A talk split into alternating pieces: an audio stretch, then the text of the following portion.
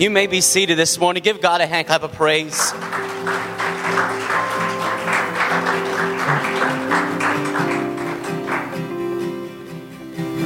Turn with me today in your Bibles to Romans chapter 8, verses 1 through 4.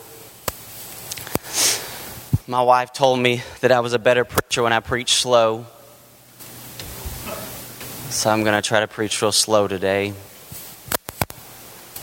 So if I preach longer, that's because I'm preaching slower. You can talk to her about that. I mean, you got to realize it, a man that hadn't preached in his home church in seven months, he has a lot to say, right? So I'm going to do my best to condense this down in about 45 minutes. And um, if I'm all over the place this morning, we'll do our best at the end to just tie it all back into Jesus Christ, okay? Amen? Because that's really what it's all about.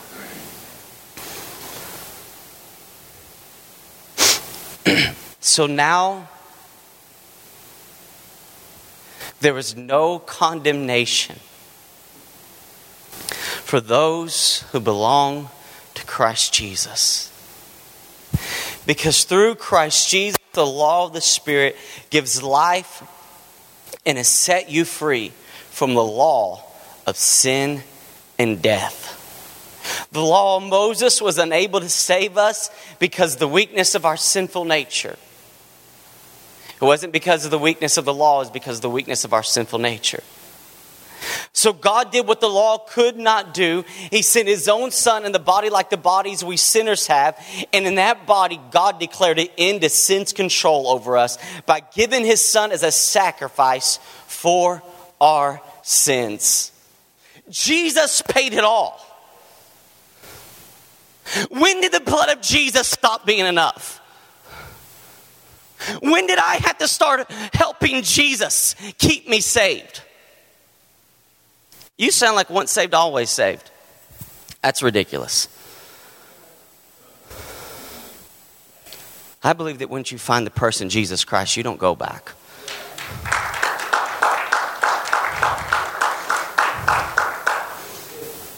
Those who live in the dark, live in the light do not desire the darkness. But let me tell you something about those who live in the light. They make mistakes. Do you hear me? I make mistakes.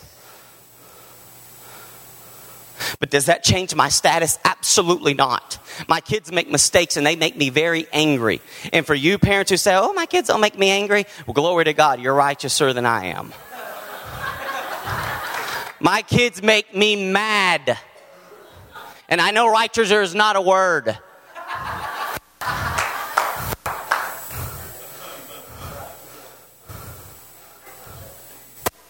But their status doesn't change. Hey, I'll go further. My wife can make me real mad too. And I can make her real mad. But our status, I'm still married. Oh God. You're still married to the bridegroom.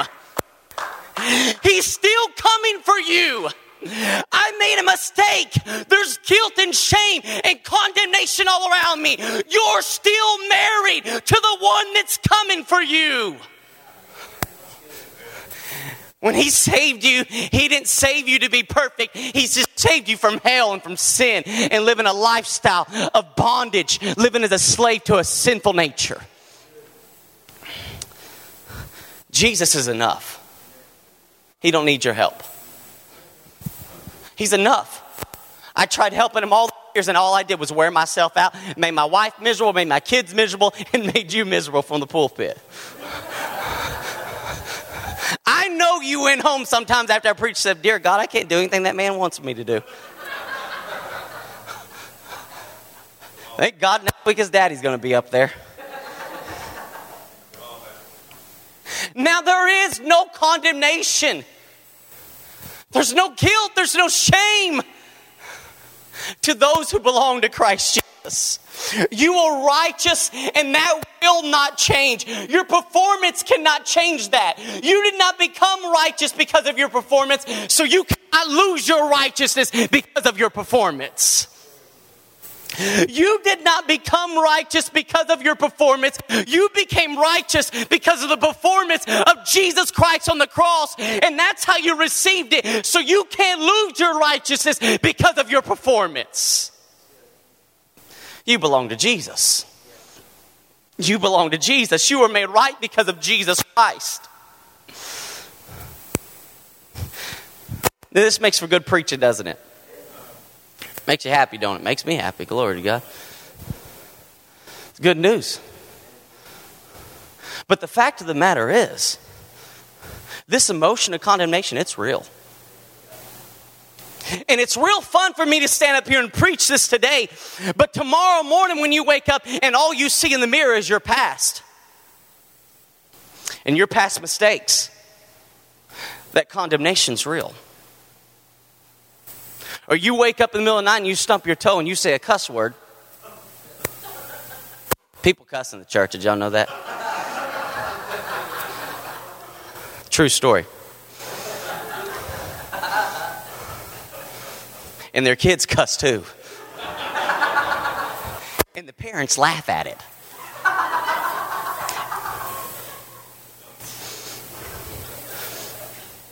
But, anyways, when you mess up, that condemnation's real, isn't it? It comes.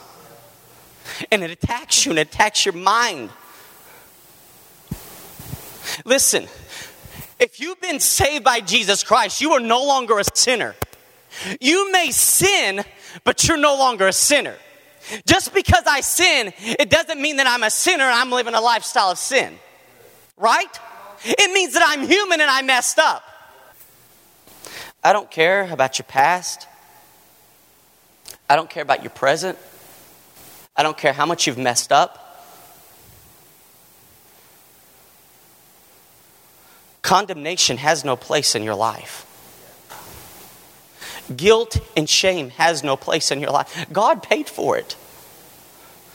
It's a religious mentality and a religious spirit that comes to steal your joy and the joy of your salvation that constantly haunts you, making you think that you've got to work for something to get something from God.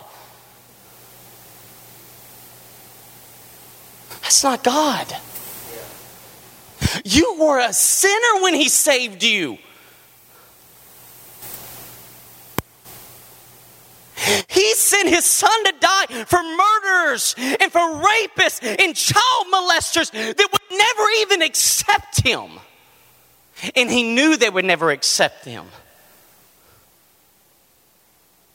That's the God that we serve. That's the God of the universe that looked at his son, and his son said, Why have you forsaken me? And didn't immediately send legions of angels to save him. But he said, I see a generation that's dying in sin, and they need the love of my son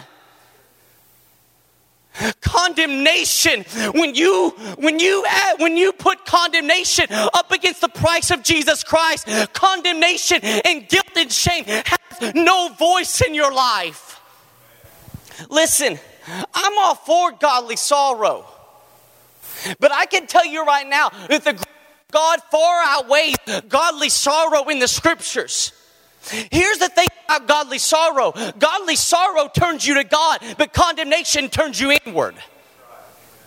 And when you're turning inwards, you can't do anything about yourself. You can't do anything about your past, about your present, and about the things that you're struggling with. But godly sorrow turns you to God, and it is only the grace of God that can minister to your life. That is good preaching.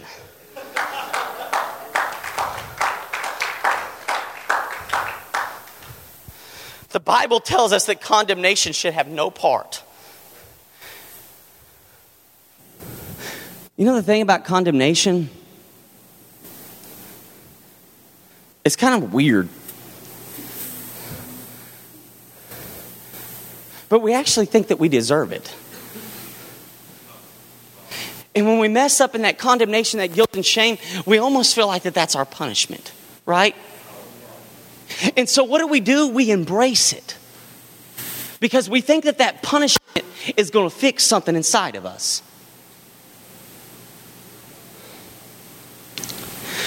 You're not punished for your sin.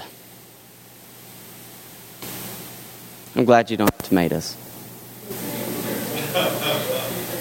There are consequences for your sin. And there's a difference between punishment and consequences.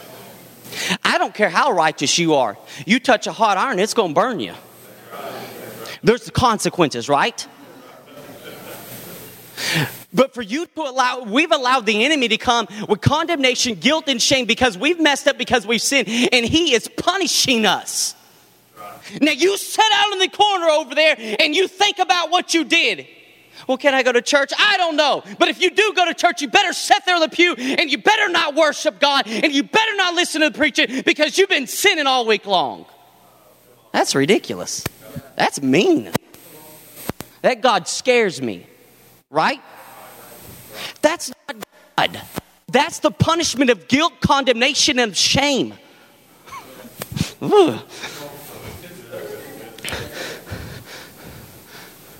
There are consequences for the mistakes that we've made. But there's not punishment. Jesus Christ took the punishment for our sins. Do you hear me? I won't ever have to be punished for the, my mistakes again. I won't ever have to face guilt, condemnation, and shame because that I've messed up or because I slipped again. No, because Jesus Christ hung out on Calvary and stretched out his hands and he said, It is finished. Man. Woo! It's finished. This feeling of condemnation when it sets in causes us to feel and to believe that our status has changed. So, what do we do? What do we do when we begin to feel that our status changed? Immediately, we begin to have a works mentality and we begin to strive. You know what I would do? If I was mean to my wife for a couple days, about a week, just kind of on the edge, I'd go on a week fast. I'd go, I'd go seven days and starve myself. And then I got meaner because I wasn't eating. Get you some of that. I'm not preaching against fasting, I still fast.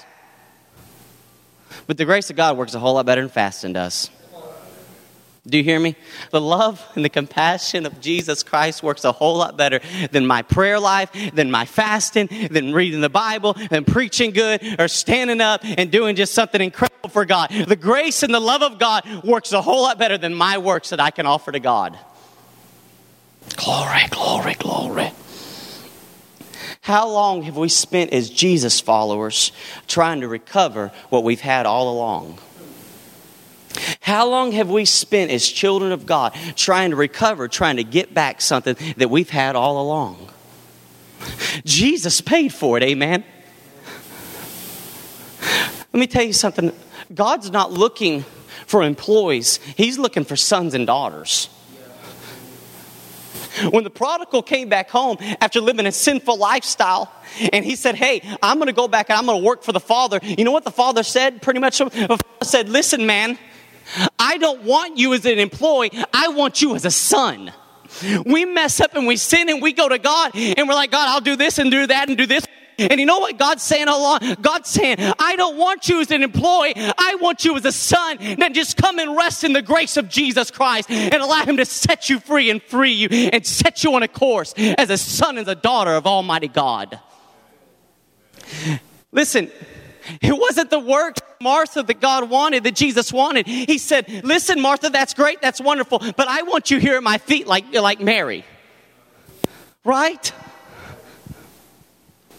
God's not wanting us to strive for grace, He's wanting us to abide in grace. I don't work for grace, I abide in grace.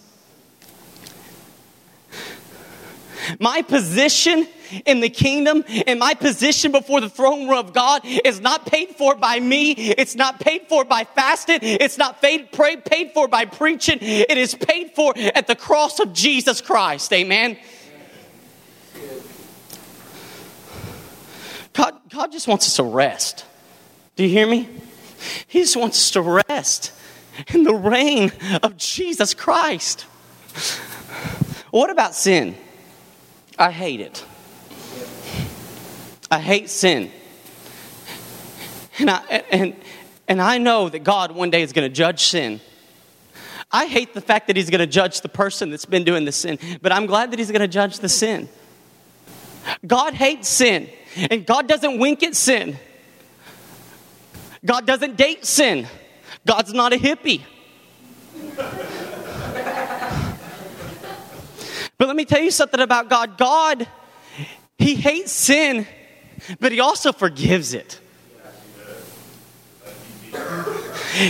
The gospel is not about the magnification of sin, it's about the magnification of a man dying to forgive sin. Woo! The gospel is about the magnification of a man that died to forgive it. What does God do about sin? He forgives it. Listen, sin no longer has any power over me. I'm not dictated by sin. I'm not scared of sin. God's not scared of sin. It doesn't control my life. The powers of sin have been broken over my life. Well, then, should we keep on sinning so that God can show us more and more of His wonderful grace? Of course not. Since we have died to sin, how can we continue to live in it? When God came to Christ, when God came to Christ, you were when you came to Christ, you were circumcised, but not with the physical procedure. Christ performed a spiritual circumcision, the cutting away of your sinful nature. So what do we do with sin? When you come to Jesus Christ and you've been baptized with Him, it was buried. That sinful nature, that sinful man, that sinful mentality, it was crucified with Christ. And when you were baptized, it was buried in a watery grave somewhere. The sinful nature no longer has any power over your life. Then why do I sin? Because you're human. But that doesn't mean you're controlled by a sinful nature. We are forgiven, and our status cannot change. Listen, when I found out about this message about grace and about what the fullness of Jesus Christ, and I began to tap into it, do you think it made me want to go out and sin more? Absolutely not. There were some struggles I had in my life. I had an anger problem. Ask my wife the last time I got angry, and she can't tell you. But up until seven months ago, she could tell you. I don't fast as much as I used to. I don't read the Bible as much as I used to. I don't pray all the hours that I used to. But I learned to walk with grace. I learned to walk with Him outside of just having a Bible in front of me all the time. I learned that worshiping was more than just being on your knees and praying all the time. I learned that it was a lifestyle. And when I started walking in the grace of Jesus Christ, you know what? Anger went away all of a sudden. Because it was no longer my works, it was no longer me striving, but it was the grace of God, and I laid it down at the cross and I walked away in the finished work of the cross. Because at that point, anger was finished. I can't let go of pornography, it's finished. Your struggle is not against sin. Your struggle is with your identity. You are a son and a daughter of the Most High God. He is your father, and sin is finished.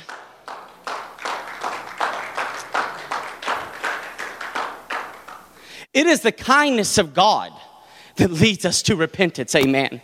It is the mercy and the blessings of God that in the latter days that will draw them to the cross. It is not me. It is not condemnation. It's not guilt. It's not shame. It's not me beating them over the head, telling them that there is, but it is the kindness of God that leads us to repentance. I love John 3:16, but I'm, I'm embracing John 3 and 17. God did not send his son into the world to condemn the world, but through him the world will be saved. What's more powerful? Condemnation and guilt and shame or Jesus Christ condemning sin? Because the word tells us in the text that Jesus Christ condemns sin. The woman caught in the very act of adultery. She's sinning, right? Does anyone have a reason to be condemned? They have the law right there to prove that she was wrong. She's caught. But everyone just walks away, and Jesus says, Listen, where's your condemners at? Where's those that have come to persecute you?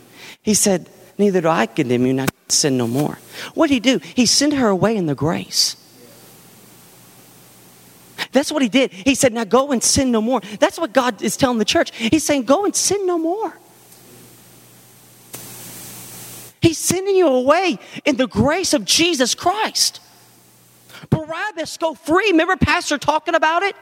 God had to treat Jesus like Barabbas so he could treat Barabbas like Jesus. Now go and sin no more. God's not scared of our sin because of Jesus Christ. When I mess up, He doesn't all of a sudden come with guilt, condemnation, and shame and come to beat me up. He came to Zacchaeus and He never said anything about the sin. Zacchaeus is a chief tax collector. That means that he is the worst of the worst of the worst. He's the man that's living in a, in a house with the infinity pool because he stole the money from your grandmother to pay for it. And he goes to Jesus and and he climbs up in a tree, and Jesus doesn't come and say, Zacchaeus, get down from here. Now you repent, tell me all your sins, and then I'll go to your house. No, not at all. He didn't beat him over the head with guilt, condemnation, and shame. He said, Zacchaeus, get out of the tree. I'm going to your house. The word actually says, I want to abide with you. He never said anything about Zacchaeus' sin because in the presence of God, I don't have to magnify my sin. It is absolutely revealed through His love and through His grace. And at that time, I want to make a change.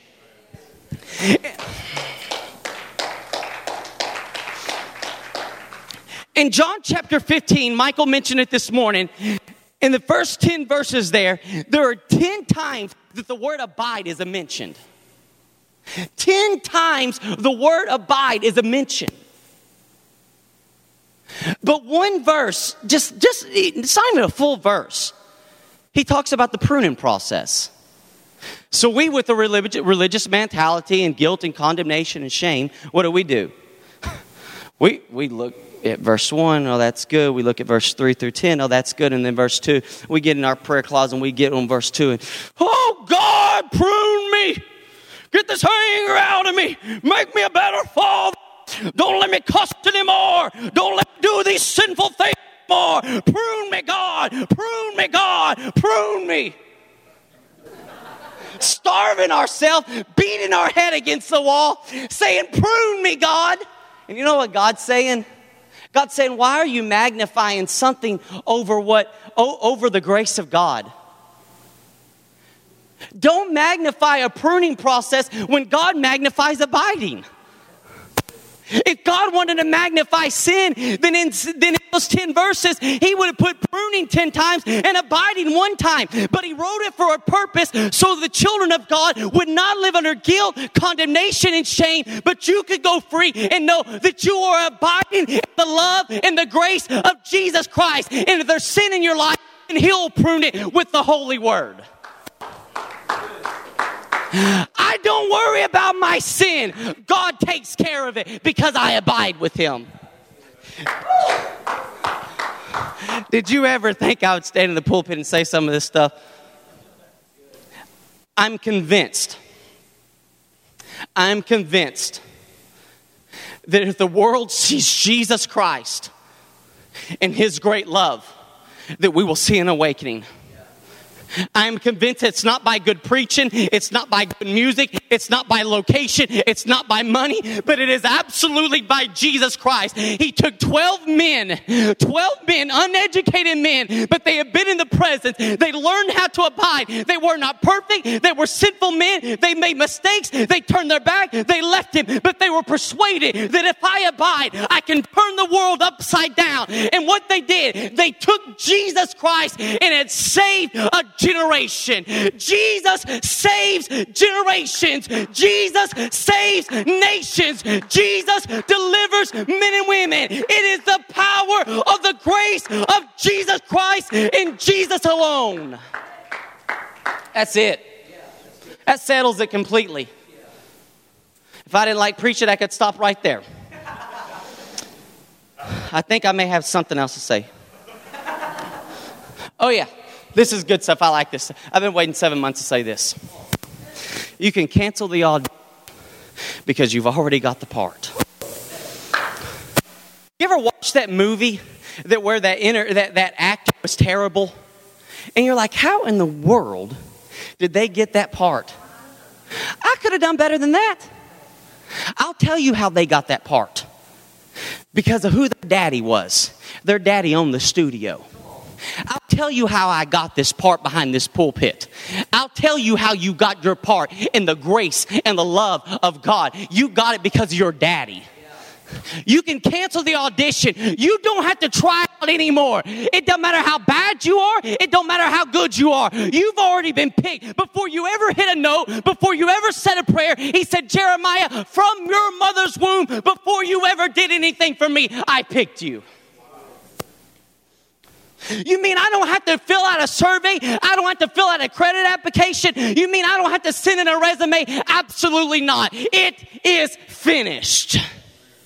Anyone who calls upon the name of the Lord shall be saved. What happened in Romans chapter 10, verse 9 and 10? That if you believe in your heart that Jesus Christ is Lord and that God raised him from the dead, you shall be saved. What happened to that scripture? What, where did all the works get piled into that little scripture? That's just a, that just gives me a couple little things that I need to do. Oh, but preacher, there you go again. What about sin? What about sin? If I'm abiding, God will prune. If I'm abiding, He'll prune. I'm living this thing. I'm a better man now. I'm a better preacher now. I'm a better son. I'm a better husband. I'm a better father. Because I've learned to abide in the finished work of Jesus Christ. Listen, God just, He just wants you to enjoy Him. It's, listen, if, if you had to work for it, it wouldn't be grace. We are seated in heavenly places because we, when we believe we were saved by grace and it wasn't by anything that we've achieved. When the Father revealed His power and His love to us, He saved us and forgave us of our sins. But it wasn't by our works and our righteous deeds, it was because of His mercy and His grace. For all of us, we've all sinned and fallen short of the glory of God. All of us have sinned and fallen short of the glory of God. But listen to this. Yet God, all of us have sinned and fallen short of the glory of God. Yet God, with undeserving grace, has declared me righteous. It's awful funny that we that when that guilt and condemnation, that shame and that religious spirit comes, that we forget about that the, the, those verses. I've been in Romans chapter 3 to chapter 8 for the last six months, and it has ruined me. I will never be the same. I am convinced that Jesus Christ paid it all. Listen, He wants you to enjoy Him. When you mess up, He wants you to go and enjoy Him. So you're telling me that when I sin, when I mess up, you want me to run straight to the Father and enjoy Him? Absolutely. That's exactly what I want you to do. You mean I don't have to set out in guilt and condemnation and shame? No, you don't. No, absolutely not. What did Peter do? Peter says, Hey, Jesus, if it's you, bid me to come out of the, wa- out of the boat and walk on the water. Jesus says, Okay, come on. So Peter gets out of the boat and he walks on the water and then he sinks, he drowns. He's doubting. Jesus picks him up and puts him back in the boat. What do we like to do? We like to gather around Peter. So, Jesus, give us a minute here. Hold on. He's embarrassed. Hold, just hold on, Jesus. Yeah. Man, Peter, you really, you really messed up again. That sin of doubt, that gets you every time. Do you, you were walking, you were doing really good. You were walking on the water, and then all of a sudden you messed up again. Peter, yeah, hold on, Jesus. He's all wet. Look at him. He's he's soaking wet. We're about to go to church here, and he's soaking wet. He's all he's drenched with sin. Peter, you're to dry out before you can go to God. Because if you go to God wet in that doubt, you're soaking wet, and that doubt comes before God, he, He's going to deny you. You better dry off first. Absolutely not. Jesus picks them up, puts them on the boat. He says a, a little pruning. Why do you still doubt?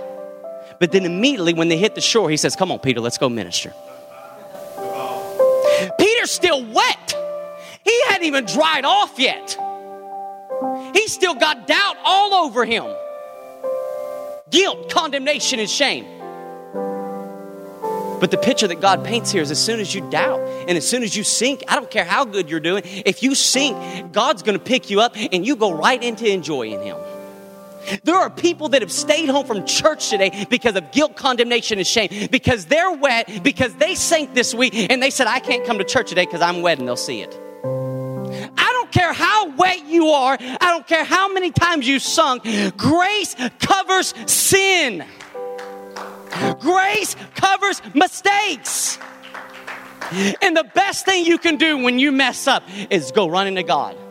The best thing you can do when you look at pornography is go running to God. The best thing you to do when you lust is go running to God. The best thing you can do when you lie is go running to God. And if I told you anything else, that would be mean and hateful. That's not God.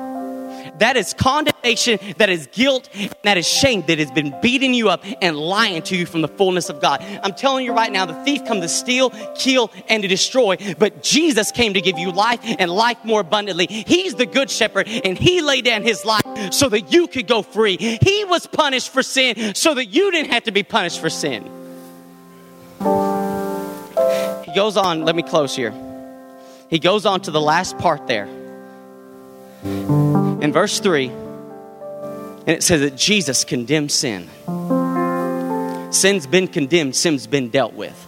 I don't deal with sin. The blood of Jesus Christ washes over me and deals with it.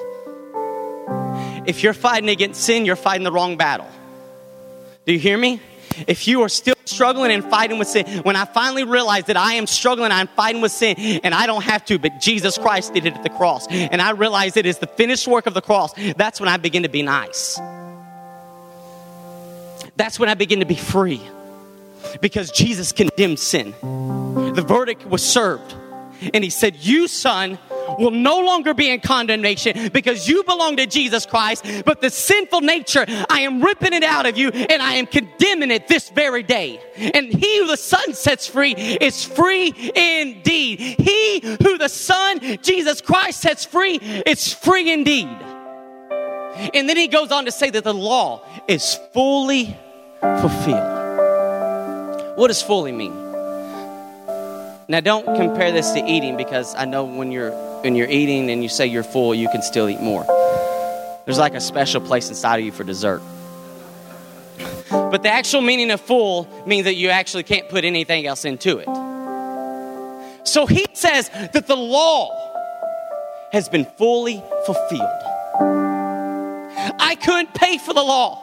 So Jesus Christ, the Son of God, came in a body like us sinners and died a criminal's death, and he fulfilled the law absolutely fully. Hebrews tells us that no one will ever have to come again and die. There will no longer ever have to be a high priest.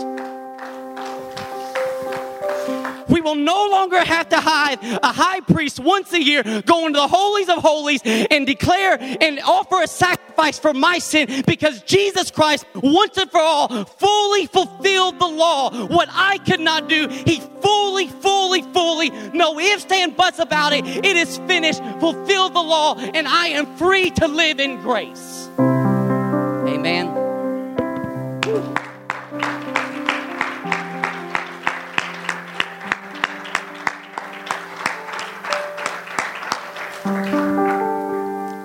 I'm going to stop. I'm full. So I'll just preach again some other time. I, just, I want to lay hands on you this morning. I want to release into you this morning what God's released into me. I've been in church my whole life. You know, I used to sit in my. I'm done preaching, right? So I can just talk to you now. I used to sit in my room when I was a kid. Scared to death that I was going to go to hell. I'd pray. And when I say this, it's no exaggeration. I'd pray 50, 75, 100 times a day sometimes. If I had a simple thought run through my mind, I was tormented constantly that I thought I was going to go to hell.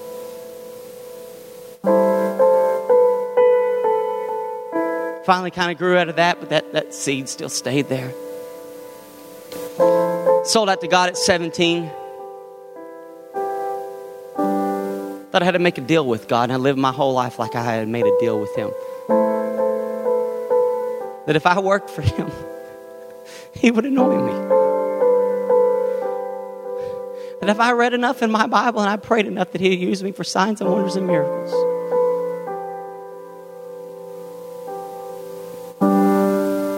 I was disciplined, but I was mean. Now I'm disciplined and nice. I finally got set free this year. I finally found out what real joy was about. You know what I was doing? I was living, I had an identity crisis. I was working out of orphan's mentality. Trying to work my way into a son's position. And all along, I was like the older son, and Jesus was looking at me. The Father was looking at me and saying, This has all been yours all along. I've never withheld the calf from you. I never told you you couldn't wear my sandals, my robe, my ring.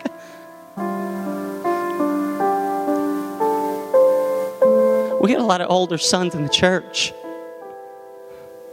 And God's telling you this morning, He's not looking for an employee, He's looking for a son and a daughter. And He just wants you to rest, He wants you to abide. This ain't greasy grace, this is real. This is the gospel. This is someone died for this message. Do you hear what? Someone died for the message that I'm preaching to you this morning. I believe that with all my heart. I don't want to sin more. I want to live more righteous than ever before. But I realize that it's not by my works, it's through the grace of God that I live righteous. And my rituals, they don't compare to what Jesus Christ did on the cross. There's freedom for us this morning. There's freedom for your heart this morning. Jesus paid it all. My son paid it all. There is no condemnation, there's no guilt, there's no shame against you this morning. I don't look at you with eyes of anger. I'm not mad, I'm not disappointed, but I see you through the blood. I have come this morning with the gospel and the truth of my word that set my children free. You are my sons and you are my daughters, and you are no longer under a slave mentality. You are no longer under the captivity of sin. You are no longer under the captivity past and of your mistakes. But he who the Son sets free, I'm declaring this morning that you are free indeed. I invite you this morning to receive freedom. I don't ask you this morning to work for it. I don't ask you to offer anything to me this morning. My son paid for it, he offered it. All you have to do is collect on it. I invite you to receive. I invite you to open your heart and receive freedom this morning. I invite you to receive grace and love and joy. He's just inviting us this morning. Jennifer's going to sing something.